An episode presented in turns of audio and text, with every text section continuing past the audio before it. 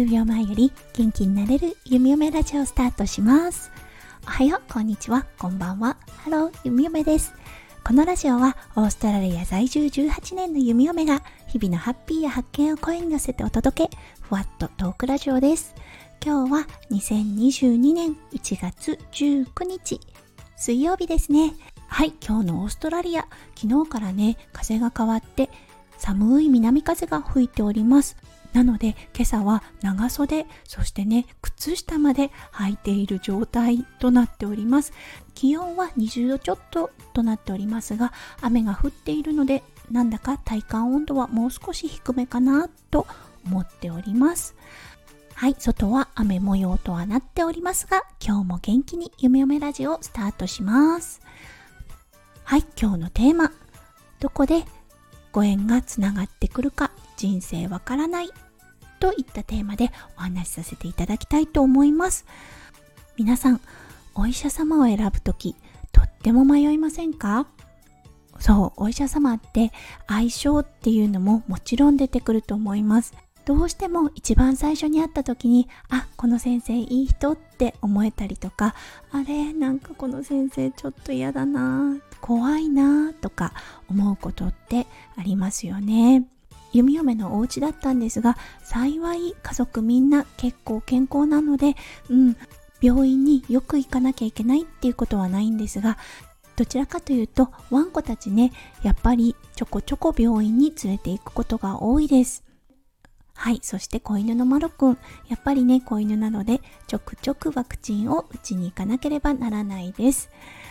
うん。そして、今回のご縁っていう意味だったんですが、ちょっとね、順序立ててお話しさせてください。もともとね、ペッパーが心臓をね、ちょっと煩わせた時に出会った先生でした。女性の先生でね、会った時に、ああ、この人なんかいいな、うん、すごく素敵って思ったんですよね。うん、それはね、質問をした時に真摯に答えが返ってくる、そして選択肢を与えてくれるっていう感じで、うん、主導権はもちろん先生にあるのですが私にも選択の権利があるっていうことがすごく最初のね印象であったんです。うん、どちらかというとねお医者様ってこういうオプションがあるからこれをしましょうっていう感じで選択権を与えてくれないことが多いんですよね。弓嫁やっぱり看護師なのでなぜそうしなきゃいけないのかっていうことを知りたいっていうような気持ちがすごく多くって治療を決める上でのコミュニケーションとても大事にしています。そしてペッパーの心臓の薬を処方してもらってはいその処方箋にね書いてあったドクターの名前を見て驚きました。実は弓嫁が病院で、はい、お医者様の一人だったんですが、うん、あの、仲良くしていたお医者様がいたんですね。実はその妹さんでした。知ってたんですね。確かに日常的なね、ちょっとお話をしている時に、妹さんが獣医さんであるっていうこと。その先生もねすごく動物が好きでやっぱりね共通の話題となると自分のワンコたちの話になってその話の延長で妹さんが獣医さんだってことを教えてくれたんですね。そしてその先生名字がとっても珍しい名字なんですよね。そうそのラストネームを見た時にあもしかしたらって思って次にペッパーの診察に行った時にね聞いてみたんです。もしかしたらお姉さん麻酔だったりしない？って聞いたらああそうなの？ってことでそこからお話が広がりました。そうそういうご縁があってああもうじゃあこれからはこの先生についていこうって思っていたんですよね。うん、でもね、残念なことにその先生、そこのクリニックで働いているのは週に1日だけでした。うん、なのでね、ペッパーが本当に体調が悪くなってしまった時、どうしてもその週のその日に予約ができなかったりとかして、会うことね、なかなか叶わなかったりすることが多かったんですよね。うん、そしてペッパーは去年の10月14日に天国に旅立ちました。それから1ヶ月してうちには新しい家族が増えました。はいマロくんですね。これもねご縁があってそしてうちの家族になることができた子だったんですがうん、マロくんの予防接種この先生に頼もうと思っていたんですがはい12月っていうこともあってホリデーに行かれてたんですよね。ああじゃあ仕方ないなと思って近くの獣医さんに連れて行きました。うん、決して悪い先生ではなかったんですが質問しないと答えが返ってこないタイプの先生で、うん、聞けば答えてくれるんですが聞かなければ何も答えてくれないといったタイプの先生でうーんどうかなちょっと微妙かなって思っていたんですよね。そして昨日4回目のマロくんのワクチンを打ちに久々にその先生に会うことができました。はいもうね再会した瞬間から全然違いましたよね。わあ元気だったみたいな感じで。うんで実はねペッパーがっていう感じで言ったらうん姉さんから聞いてたよって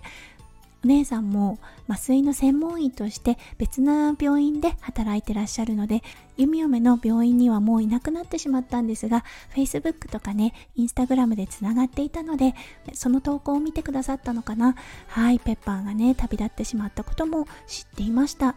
そうそれがあ2人の話題に上がるくらいだったんだなって思ってもうその時点からねあやっぱりこの人ついてきたいって思ったんですよね。うん、そしてマロくんのね診察をしてもうそれもね本当にプロですよね。やっぱりね注射って痛いじゃないですか、うん、だけどねその注射を打つテーブルですよね。そこにおやつを獣医さんがばらまいてそれを必死にマロくんが食べている間に痛い注射をしてしまう。ということで全然打たれたこと注射をされたことすら多分気づかなかったと思います。うん、なのでねここはおやつがもらえる場所っていう風な印象を受けたと思います。マロくん的にはね。うん。なんかねもうそういうところでああいいなって思ったんです。そしてやっぱりねいろいろ質問をした時にいろんな選択肢をくださったんですね。そして弓嫁が聞かなくても一歩先行くようなサービスもしていただきました。ああもうすごいなって思うしかなかったです。そうこのご縁があったのも元をたどれば弓嫁が働いている病院で先生と出会ったことそしてプライベートを話すくらい仲良くなれたこと SNS 上でもつながっていたことねいろんな要素が重なり合って巡り会えたんだなって思います。ね本当にね人生ってねどこでどんなご縁がつながってくるかわからないなって思いますよね。なので一期一会ではないですがそう出会えたご縁出会えた奇跡つながれた奇跡っていうのを大事にね心に留めながら日々の生活をね過ごしていきたいなって思いました。そう。なのでねスタイフで皆さんと出会えたことご縁がつながれたことうん、本当にね、奇跡としか言いようがないですよね。本当に心から感謝しております。はい、ということで今日はご縁はどこでつながってくるか人生わからない。そして日々を大切にしたいねっていうようなお話をさせていただきました。今日もね、最後まで聞いてくださってありがとうございました。皆さんの一日がね、キラキラがいっぱいいっぱい詰まったそして素敵な出会い、素敵なご縁がね、結ばれますよう、弓嫁心からお祈りいたしております。はい、それではまた明日の配信でお会いしましょう。数秒前より元気になれる弓嫁ラジオ、弓嫁でした。じゃあね、バイバーイ。